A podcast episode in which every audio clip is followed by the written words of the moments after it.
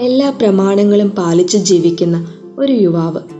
തനിക്ക് പൂർണനാകണം നിത്യജീവൻ പ്രാപിക്കണം എന്നൊരാഗ്രഹം കൊണ്ട് തന്നെ ഒരിക്കൽ യേശുവിന്റെ അടുക്കൽ വന്നു.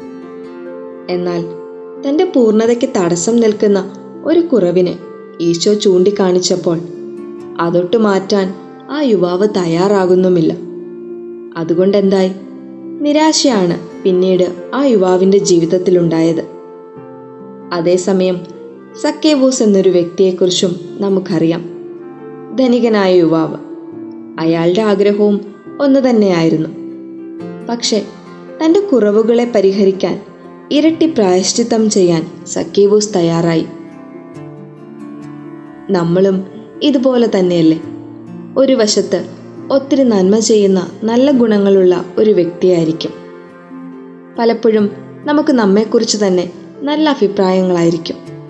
ഞാൻ ഒത്തിരി നന്മ ചെയ്യുന്നുണ്ട് പ്രാർത്ഥിക്കുന്നുണ്ട് പള്ളിയിൽ പോകുന്നുണ്ട് മറ്റുള്ളവരെ സഹായിക്കുന്നുണ്ട് എന്നൊക്കെ. പക്ഷേ മറുവശത്ത് എന്തോ ഒരു കുറവ് നമ്മെ ലോകത്തിൽ പിടിച്ചു നിർത്തുന്നുണ്ടാവാം.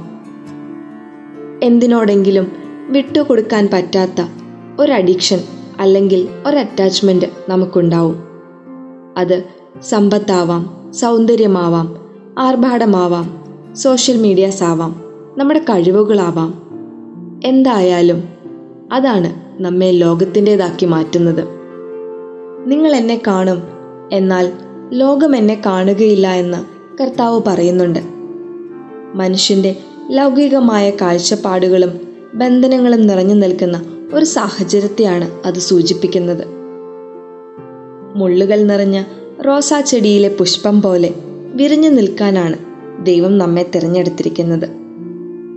ലോകത്തിന്റെ നടുവിൽ ലോകത്തിന്റെതല്ലാതെ ജീവിക്കുവാൻ നമുക്ക് സാധിക്കുമ്പോഴാണ് സ്വർഗരാജ്യം നമ്മുടേതാവുന്നത് അതിന് ഈ നോമ്പ് കാലം നമ്മെ ശക്തരാക്കട്ടെ